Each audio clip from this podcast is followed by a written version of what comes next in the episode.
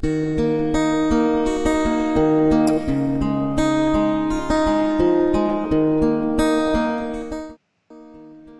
Vangelo di Matteo.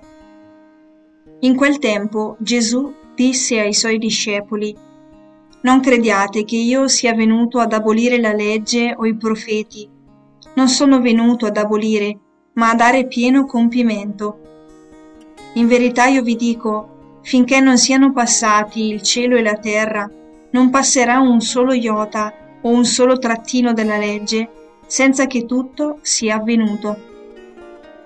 Chi dunque trasgredirà uno solo di questi minimi precetti e insegnerà agli altri a fare altrettanto, sarà considerato minimo nel regno dei cieli. Chi invece li osserverà e li insegnerà, sarà considerato grande nel regno dei cieli.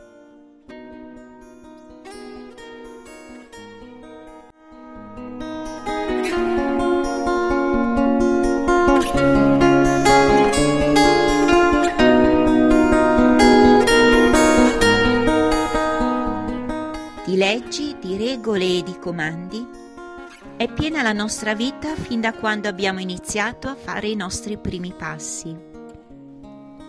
Quante reazioni sono avvenute dentro di noi di fronte alle varie scelte da fare per rispettare o meno ciò che ci veniva imposto o ancor meglio proposto. E così via via nel tempo fino ad oggi in ogni ambito della vita familiare, sociale e cristiana. Anche Gesù non mette in discussione la necessità della legge. In fondo regola la nostra vita e dovrebbe pure sempre custodirla. Ma il compimento della legge, ciò che rende la vita desiderabile e bella, non sta nella legge Gesù mi pare che ancora oggi voglia chiederci e offrirci la possibilità di fare un salto di qualità. Il passaggio dalla testa al cuore.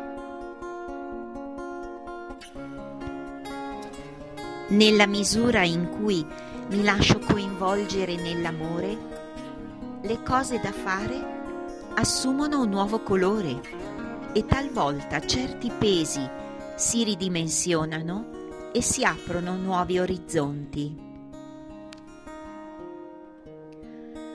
Quante volte mi domando il perché agisco in quel determinato modo?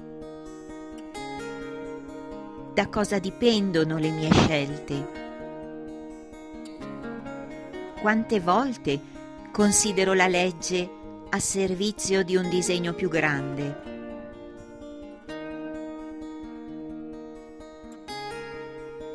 Per vivere davvero discepolo di Gesù, oggi voglio stare attenta alle piccole cose, a quei piccoli gesti che apparentemente insignificanti possono farmi crescere nella via del bene più grande se vissuti con un pizzico di amore in più.